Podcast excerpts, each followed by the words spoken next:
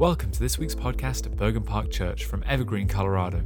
We hope you enjoy this message, and if you'd like to hear any more or learn more about the church, please visit bergenparkchurch.org. It's good to see you guys this morning. Welcome to Bergen Park Church. We're glad you guys have gathered with us. You know, as I've thought about last week uh, and, and what is coming, this inauguration, there's a passage that's just resonating in my heart. You know, it's so important, guys, certainly as we move into a new year, to get into the Word of God. If you don't have a reading plan, good time to pick one up. The one that I use is Audible. Listen, it reads it to you. I mean, come on, how much, how, how easy does it have to get? It's called, it's from Premier Christian Radio. You can go on your podcast called The Bible in a Year. It's got a British accent, so you pay attention a little bit more because you're like, what was that word? Anyways, and, and, you get up and it's 15 minutes, they're reading the scripture to you, and you can go back and you can read it later. Anyways, get into scripture. Allow your heart to be saturated, your mind. We are those who follow Christ, and to follow Christ means that we need to have his spirit and his word constantly before us. So I encourage you, find that reading plan and get into it. Because in this week I've been thinking about this passage in James, and he asked these two pretty vital questions, and I would throw these out to you. One, who is wise and understanding? And then, second, what's causing so much division among you? You know, we live in a culture that's honestly driven by shame and honor. The pagan world was driven by shame and honor. If somebody won, then you had to go back and you had to, you had to break them down. If somebody shamed you, you shamed them more. What transformed that was the gospel, which was not a story of vengeance and retaliation. It was a story of self sacrifice that led to life. And so James asked this question Who is wise? Who is understanding among you? Let him show it. Hear these words let him show it by his good life, by deeds that are done in the humility that comes from wisdom. But if you harbor bitter envy and selfish ambition in your hearts, do not boast about it and so deny the truth. Because, see, such wisdom, it doesn't come down from heaven, but is earthly, unspiritual, of the devil. For where you have selfish ambition and envy, there you find disorder and every evil practice.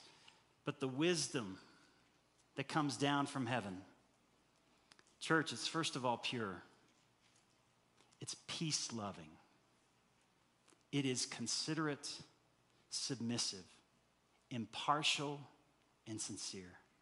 Hear these words it is pure, it is peace loving, it is considerate, it is submissive, it is impartial, it is sincere. Peacemakers who sow in peace, they raise up a harvest of righteousness. But what is causing fights? What's causing so many quarrels among you? Don't they come from your desires that battle within us? We want something. We want something, but we don't get it. We kill and covet because we cannot have what we want. We quarrel and fight. We do not have because the fact is we don't ask God. And when we ask God, we do not ask, we ask with wrong motives that we may simply spend what we get on our own pleasures. You adulterous people, don't you know that friendship with the world, meaning the values, the ways, the methods of the world, is hatred towards God? Anyone who chooses to be simply a friend of the world becomes an enemy of God. Or do you not think that the scripture that, that says that the spirit he caused to live in us envy intensely, but see, he gives us more grace? That is why scripture says God opposes, he opposes, he opposes the proud. He gives grace to the humble. So, as a church, we must humble ourselves before the Lord, and He lifts us up. Who is wise? You know, pure, peace loving, considerate, submissive, that's not just on the good days, it works at all times. The fruit of the Spirit is love, joy, peace, patience, kindness, goodness, faithfulness, gentleness, and self control.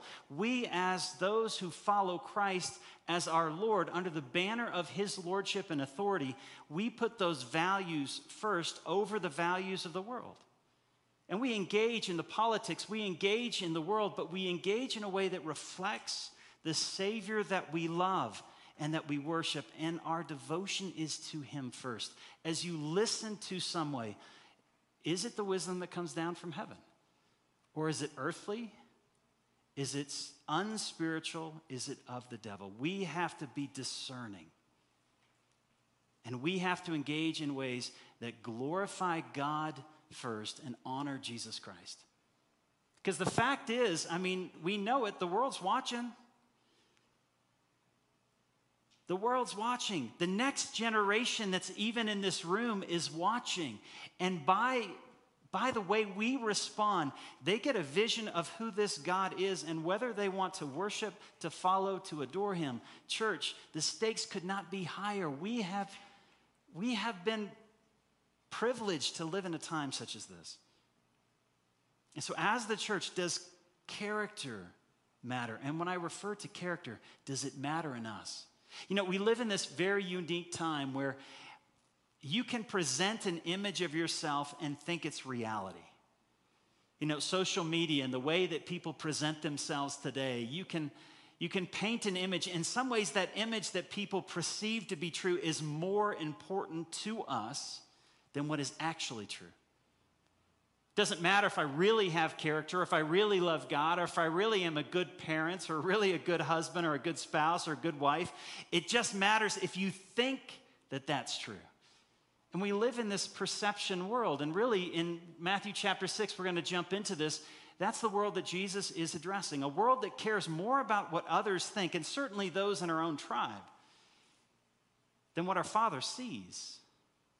Because God is looking past the outward appearance. He's looking into the heart, and his eyes scan to and fro across the land to find someone whose heart is devoted to him. And as we jump today back into the Sermon on the Mount, this beautiful, magnificent, controversial, difficult teaching of Jesus, of what it means to live the way of Jesus, we've got to ask ourselves Am I as concerned about what is dominating, controlling, overriding my heart as I am simply what other people think. You know, I came across this quote this week, and I honestly don't know the author very well. I think I've heard of his name maybe once or twice, but he said this. His name is Theodore Dalrymple. And he had this insightful, insightful idea. He said, holding the right opinions has never, at least in my lifetime, been as important as it is now. If that is, you want a reputation as a good person, actual good conduct, which, listen, requires effort, restraint, self sacrifice, has correspondingly become less important in earning a reputation for goodness than simply holding a placard, chanting a slogan, expressing an opinion that seems to be enough. Perception matters over the content and the character of our hearts. As the church, God is doing something through us. God is at work, and his desire is for his glory not only to dwell in us, but to dwell through us and to manifest to the world the character of our God. Church, how are we reflecting Him? Who is wise and understanding? And are we willing in 2021 to say, hey, man, what's causing fights and quarrels? What are the desires that I simply need to surrender to my Father? Let's jump into Matthew chapter 6. To pick up in the Sermon on the Mount, you see in chapter 5, Jesus has been addressing these, these laws in the Old Testament, and he said things such as do not murder, do not commit adultery, do not commit false testimony. And the reality is, in the Sermon on the Mount, what Jesus is doing is he's revealing the true heart of God for us. That where God says, do not murder, murder, Jesus says, yes, absolutely. And yet, what is God after? Not just the abolition of murder, but of bitterness, of discord, of rage, of anger, of hatred towards other. What, what God desires is peace in the heart. And when it says do not commit adultery, it's not enough just simply to avoid adultery. Rather, do not objectify a man or a woman for your own, your own desire. And then he says, do not return evil with evil. Don't return violence with violence. Who are we? This isn't the way of the kingdom, that's the way of the world. Rather, when violence and injustice come, instead stop the process of retaliation. Don't just love your neighbor. Don't just be good to those who are good to you. What benefit is that? That's what the world does. You are not of the world, you're of the kingdom, and the king has come. Love your enemies, pray for those who persecute you. When they strike you on the right cheek, turn to him the other also. Do we care more about reflecting the ways of the world, or are we passionate about our king and the values of God? In Matthew chapter 6, see, he moves simply just from these teachings and he starts to examine the motives of the heart. That it's one thing to be impressive before man, but do we long to be impressive before God? Matthew chapter 6, beginning in verse 1. He starts off and he says, Hey, watch out, beware. Here's what I want you to be aware of beware of practicing your righteousness before others in order to be seen by them. For then you will have no reward from your Father who is in heaven. Thus, when you give to the needy, sound no trumpets before you as the hypocrites do in the synagogues and in the streets that they may be praised by others. Truly, I say to you, they have received their reward. But when you give to the needy, do not let your left hand know what your right hand is doing, so that your giving may be in secret, and your Father who sees in secret will reward you.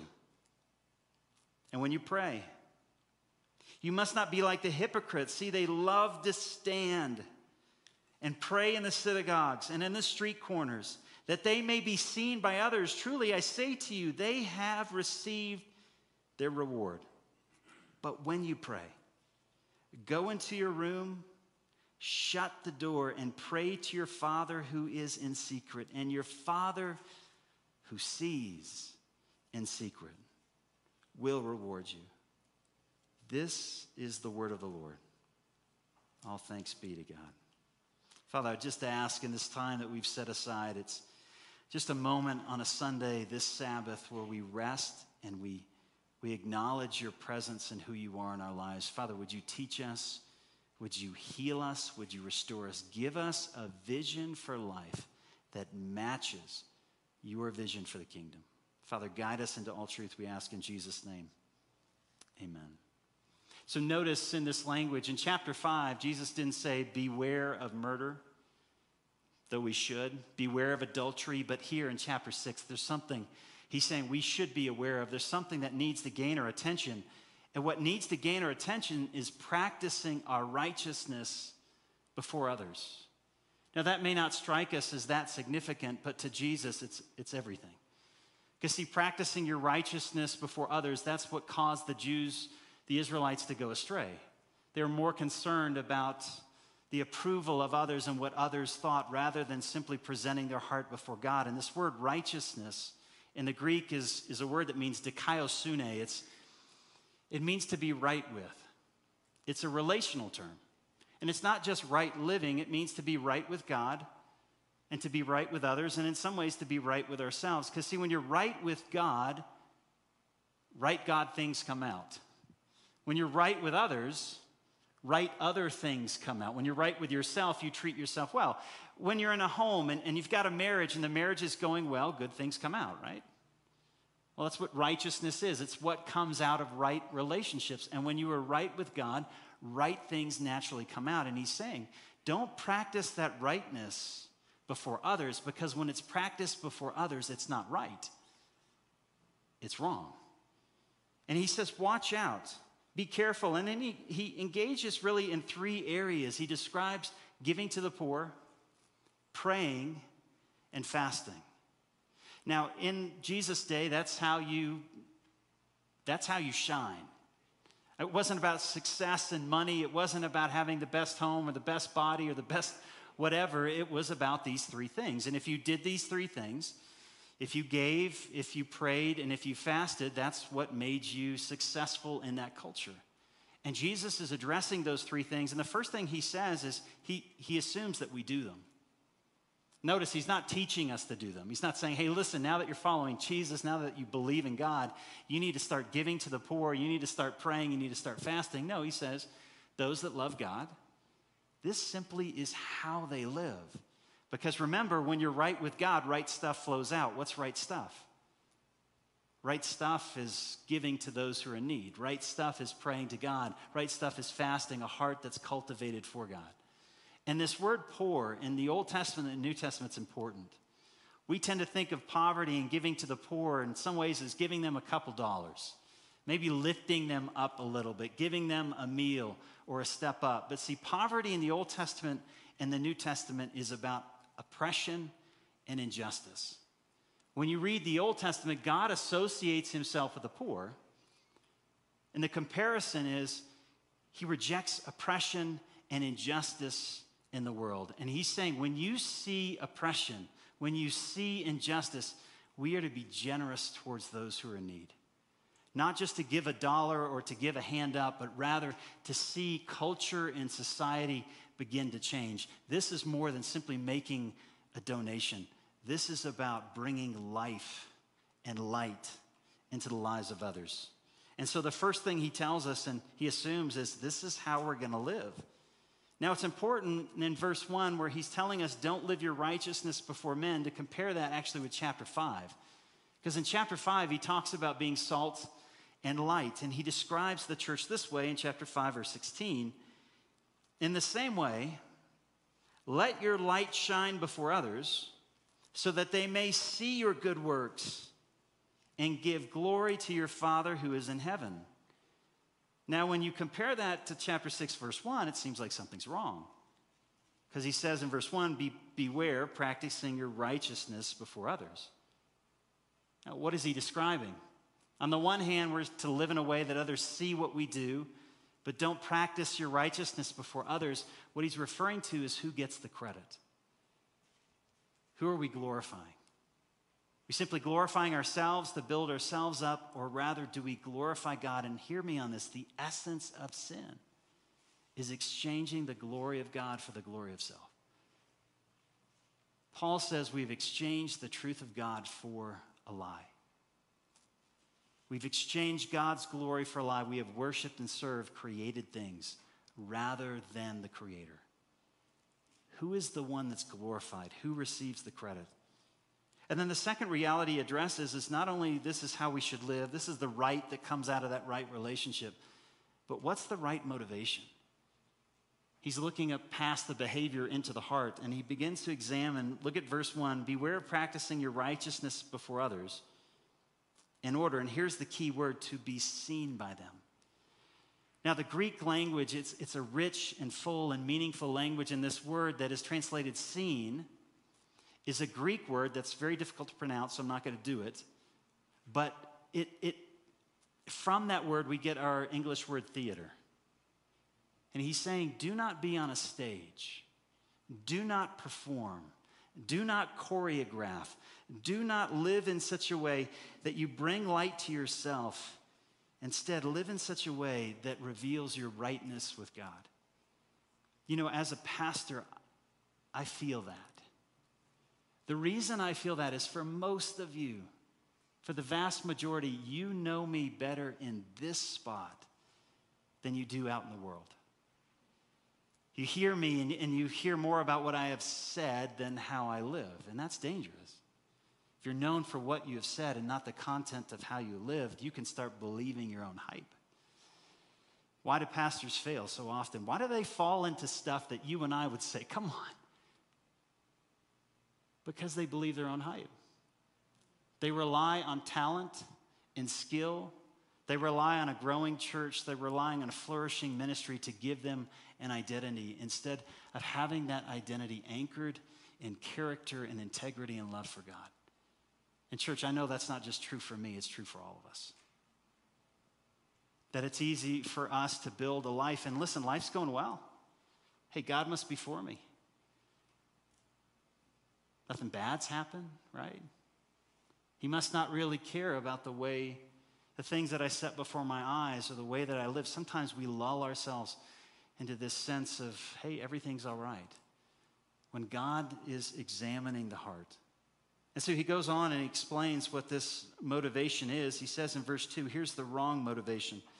When you give to the needy, sound no trumpet before you, as the hypocrites do in the synagogues and in the streets, that they may be praised by others. Again, this is a fascinating passage in the Greek because giving to the needy, that word needy, you wouldn't, you wouldn't realize this, but it comes from the root word which means mercy. And so when he says give to the needy, what he's saying is give mercy. Now, why? Because remember, what is poverty? in Scripture, it's not just, hey, this guy's down on his luck, it's oppression and injustice. When you see oppression and injustice, what do you do? You respond with mercy. You respond by lifting up, changing the circumstances, speaking into it in a way that brings light and life. And when it comes to the kingdom of God, when it comes to what Jesus has brought about, often what happens is we reduce the work of Jesus simply to the salvation of souls. The salvation of souls is valuable, important. You're creating the image of God. God is restoring that. But realize when, when you read the Word of God, it says that Jesus is restoring all things. He's restoring work, He's restoring human dignity, He's restoring life, He's restoring relationships, He is restoring education, He is restoring health, He is restoring all things. Which means that when we see something that is broken and we have the opportunity to address it, we bring mercy we change systems. Where there is racism, we address it. Where there is brokenness, we fix it. Why? That's what the church is about. It's about bringing everything under the feet of Jesus. And when something comes under his feet in his presence, it gets healed. God cares for the world. God cares for our climate. God cares for the sick. God cares for the homeless. God cares for the poor. As much as we might care for the soul, God cares for all things because it's all His. And realize to be in the kingdom of God doesn't mean to leave your job and to leave what you do and to suddenly step in and just teach Sunday school or step aside and get involved in the things of the church. That's important. The things of the church matter.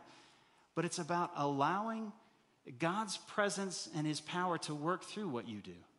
That you do it in a way that reflects him, not just simply reflects the world. And you do it not for the praise of the world, but for the praise of God. That we bring everything under the feet of Jesus, and our entire life is a manifestation of God's kingdom and of the character of our King. Discipleship and following Jesus is not about one aspect of life, it is life. And when the church moves out in that way, they realize every aspect of life is under his authority, which means we are always to reflect him. Not just in the church or not just in our jobs, but in politics and how we engage and what we say and who we support and how we support them. And in being silent and in being vocal, we always manifest God's kingdom because see, through you, God wants to bring all things under his feet and to show mercy. What was his problem with the Old Testament? What was problem with those? He's saying, listen, I'm tired of your sacrifices, tired of your money. I want to see mercy. I want to see addressing the oppressed. I want you to live in a way that reflects my heart for the world. Church, that's what God's calling us to. You know, the person that's been most instructive for me in this is a guy named Dallas Willard, and this is how he described the content of what a disciple is. He says, As Jesus' disciple, I am his apprentice in kingdom living. And I am learning from him how to lead my life in the kingdom of the heavens as he would lead my life if he were I.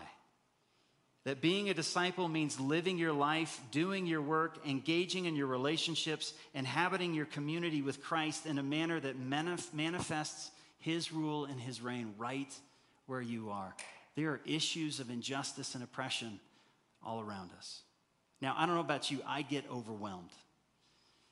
Because you look at the world and you see all the troubles, and with the media that we have and the ability to connect from one place to another, you see the problems in every corner of the globe. See, as a church, we start where we are. There are people who are lonely that live next to you.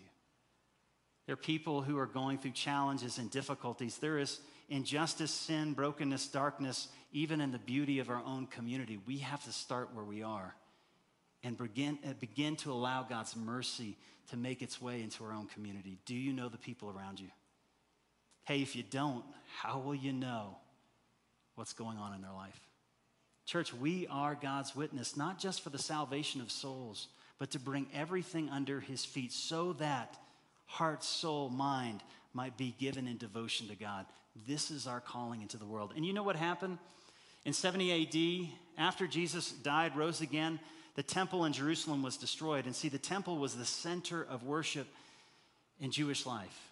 And at the center of that, the center center, was the sacrifice of animals for the forgiveness of sins. It was the symbolic reality that God had forgiven us and accepted us and adopted us. Well, what happened in 70 AD? What replaced that when the temple was destroyed?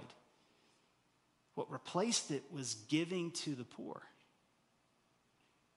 What replaced it was showing mercy to the world. And there were laws that had to be put in place because, see, some some devoted followers would give so much of themselves, so much of what they had that they said, you can't give more than 20% because people were becoming poor by their passion to show mercy.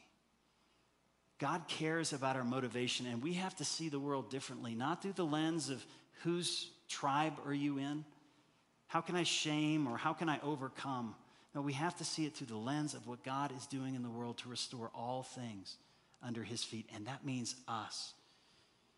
And so let's jump into this verse, verses 2 and 4 and look at this right and wrong motivation.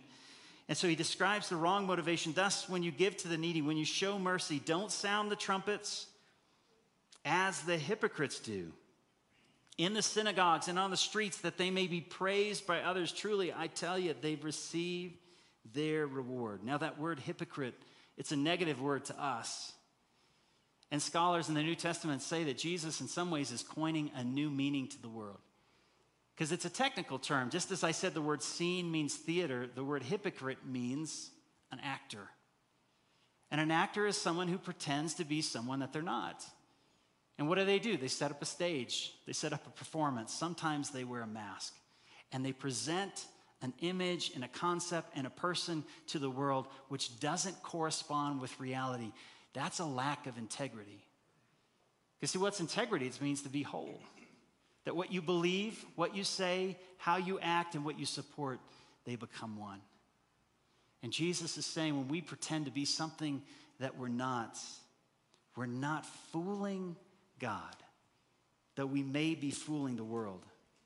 Now, what's really fascinating for me as a pastor is when I think of hypocrisy, I get mad. Now, I don't get mad at my own hypocrisy, I kind of forgive that. But when I see yours, when I see the churches and the world's right, that's how we are. We can see each other so clearly. It's like, what is wrong with that girl? Doesn't he realize what he's doing? And what do we tend to think when somebody is living in hypocrisy? We say, you know, you're misrepresenting God. People are going to get the wrong idea about our God, or or maybe they're not going to trust him or trust in the gospel.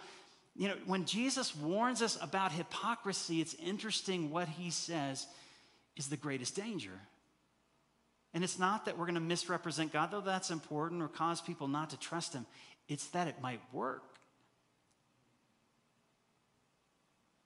And in working, we become enslaved to the approval of man over the glory of God.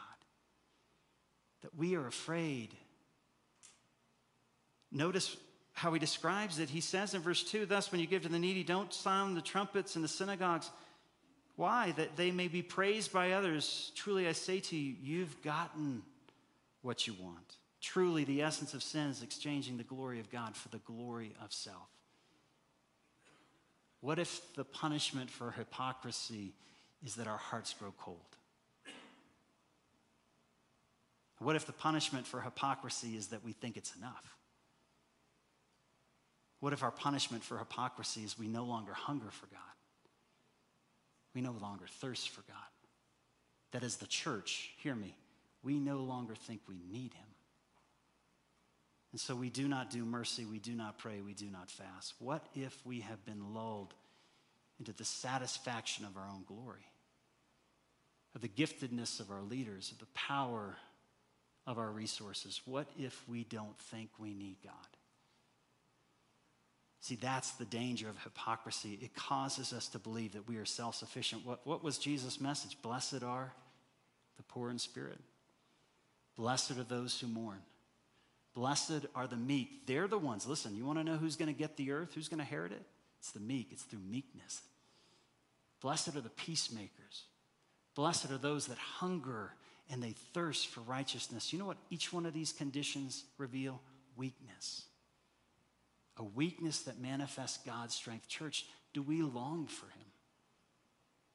As a deer pants for streams of water, does our soul thirst for Him? Do we long to be with God, with the living God? Or are we more concerned about what we see going wrong in, in the world?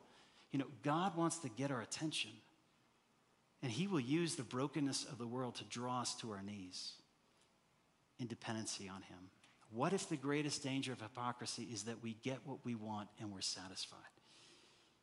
So he goes on in verse 3 to describe this right motivation. But when you do mercy, when you give to the needy, don't let your left hand know what your right hand is doing, so that your giving may be in secret, and your Father, and listen, He sees in secret, He will reward you. Now, that's a strange statement. Don't let your left hand know what your right hand is doing. Obviously, that's hyperbole. Just as he said, don't sound trumpets, there were no trumpets that were sounded as people gave. There weren't a brass quartet as someone was making a donation. Likewise, when he says, don't let your left hand know what your right hand is doing, he's exaggerating to make a point. And yet, there's some truth in this idea of not letting the left hand know what the right hand is doing. You know, great athletes, what makes them great is they're good at the simple things. Great tennis player, a great basketball player, football player, baseball player, what do they do? They practice in the fundamentals. It's not like they move on from the ABCs. No, every single day it's A, A, B, B, C. They practice the fundamentals. Why? Because when the game comes, it's fast. You've got smarter, faster, quicker people around you, and you have to learn to react. What if right relationship with God that results in right stuff? What if what he's saying is the reason your left hand don't know what your right hand is doing because when you see oppression and injustice, mercy just comes out. You don't have to think you respond. Your heart is so in step with the heart of God that you're not trying to perform. You're not saying, hey, who's watching? What do they see? But how can I love God and love my neighbor? I think it's called the fruit of the Spirit. It's being more overwhelmed by the love of God that the Spirit takes control and love, joy, peace, patience, goodness, faithfulness, gentleness, and self control. It begins to flow that wisdom is pure, peace loving, considerate, submissive, impartial, and sincere. It just comes out. Why? Because you're more concerned about being right with God than just being simply right with the world. He's describing this right motivation. And so he's telling us, first of all, we should do this stuff. Church, we, we need to do this stuff. We got to do this stuff. We got to practice mercy. We need to pray. We're going to be talking about that and, and then maybe stepping into that language of fasting. And then, second, motivation matters. Do we do it for love for God or simply love of glory, a love of man? And then finally, and this is challenging, rewards matter. I don't know if you noticed that. I mean, we get nervous about that in the Western church. Rewards, don't we do it just because we love God? I don't need a reward. I don't need a treat. I don't need a gift. But notice throughout chapter six, how many times is rewards mentioned? Over, over. Don't pray to get this reward, get this reward. Don't go for that Go for this. And when he says earthly rewards and heavenly rewards, church, don't think of timelines. Often when we think of heaven, we think, okay, I'll get that reward when I die. Heaven, what is heaven? It's the place where God's rule and God's reign is supreme. It's the place in which all things are made whole. Now, listen, Jesus has come, and yet his presence is here. It's not full. When Christ comes in completion, heaven will cover the earth like the waters cover the sea. Right now, it covers you. And when he's saying heaven and he's saying earth, both of those rewards are now. The question is, what is that reward? And frustratingly, Jesus is not concerned about telling us. I wish he would. And yet, I do think there's some clues in what he says. Look back at verse 4. And he says, And your father, when you show mercy, you see oppression, When he sees in secret, he will reward you. In verse 2 and verses 3 and 4, the context is being seen. You're either going to be seen by men or you're going to be seen by God. Have you ever known somebody who hasn't been seen? Now, maybe some of us have had that experience. We weren't seen by our parents. How does a, a young man grow up without being seen by his father? How does a young woman grow up without being seen by her father or her mother? What does a young man want to hear? We know. Why do we do this? Hey, dad, look at me. Hey, dad, I am tough. I am fast. I am quick. Why does a little boy, why does a little girl, I don't know what little girls do, I don't have any, but why do they do that? Whatever that is. You guys can tell me later. Why do they do that? You know, every child longs for the attention of their parents. Here a scene, you know, when you have that, that little baby, my wife was so good at this. It was so foreign to me. I just didn't get that nurturing side. And, and she would have my son there and, you know, the little faces. And, and what was amazing is that Nate, Bryce, at that age, they would respond the same way. And they would mimic, and she would smile, and, they was, and she would frown, and they would frown. You know what that's called? In it, it's called mirror neurons. I, I just discovered this. And mirror neurons are something that, that when you have a child, they just they fire. And that baby and that child, and something's happening. There's this connection. What's happening is they're being seen. And if you go onto YouTube and check this out, it's a little disturbing that they would even do this, but there's these experiments, and, and the mother would hold that baby, and she's all lovey, and, and then all of a sudden her face would just go flat. Flat affect. And you look at the eyes of the child, and they have no idea how to respond. It's almost like fear, confusion, sadness, worry. They, they're not seen. But when the mother responds, what happens? Wow, life. If that's what we need as human beings to be seen, what has sin done? What sin has done is kept us from being seen by the Father to being known and knowing the Father. And what if, when he says he sees what is done in secret, what if the things of God just start becoming more real? You know those people. There are those people that go through trials and they just seem to be strong, anchored in the truth and in the sovereignty of God. Why? Because I think in those moments of secret, they have been faithful and they have been seen and they have seen God and God's love has become more real. So often people say, you know, I just don't sense him, I don't see him. But are you, do you recognize how desperate you need to be for him? Are you allowing him to come into those moments of pain and anger? Are we just allowing the flesh to rule? I think the more we allow ourselves to be seen, the more the things of God start to become tangible and they become what we desire. Because who is Jesus? You know, he is the God man who was not seen by the world, but was seen by his Father. He was the light of the world. The light came into the darkness, but the darkness did not understand it. He came to his own. But what did they want? They wanted a political revolution. The evils of the Romans, the evils of the empire, they wanted to see it destroyed. And Jesus came in and they didn't recognize him. He was oppressed and afflicted. He didn't open his mouth. He was like a lamb led to the slaughter, and as a sheep before her shears is silent, so he did not open his mouth. By oppression and judgment, he was taken away. And who can speak of his descendants? Jesus was okay with rejection. Are we? He was okay with oppression. He was okay sacrificing for those who would never applaud him, love him, care for him, but abandon him and reject him. Why? Because he was fully seen by the Father. What if we had that experience? What if that was our pursuit? What if that is the church, is what the church is about? Simply to be seen and to see Him. And in recognizing that, you know what? The soul becomes satisfied. As scripture says, it's with the richest of foods. With singing lips, my mouth will praise him. I will meditate on him through the watches of the night. God is more rich and deep and glorious than we could possibly imagine, church. Are we satisfied with the approval of men? and the ways of men? Or, we, or do we want to be saturated and satisfied by the glory of God? This is our pursuit together. You know, and as we share in that glory and in that worship, God does something through us to reveal his character, his person to the world. Let me pray for us. Father, I thank you for your truth. And I, I just confess, Lord, so often in our brokenness, we love the pride of life, the pride of flesh, the lust of the eyes. Lord, these things glimmer, they shine. And yet, compared to the glory of God, they're a mist that appears for a little while and just vanishes. Lord, help us to let go of the things of this world. And I pray for each one of us. I think that manifests in different ways.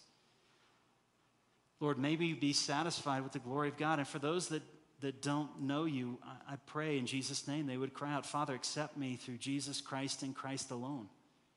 I accept his life, his perfect life laid down for me. I accept his death on the cross, which is the forgiveness of my sins, and his resurrection power, which gives me newness of life.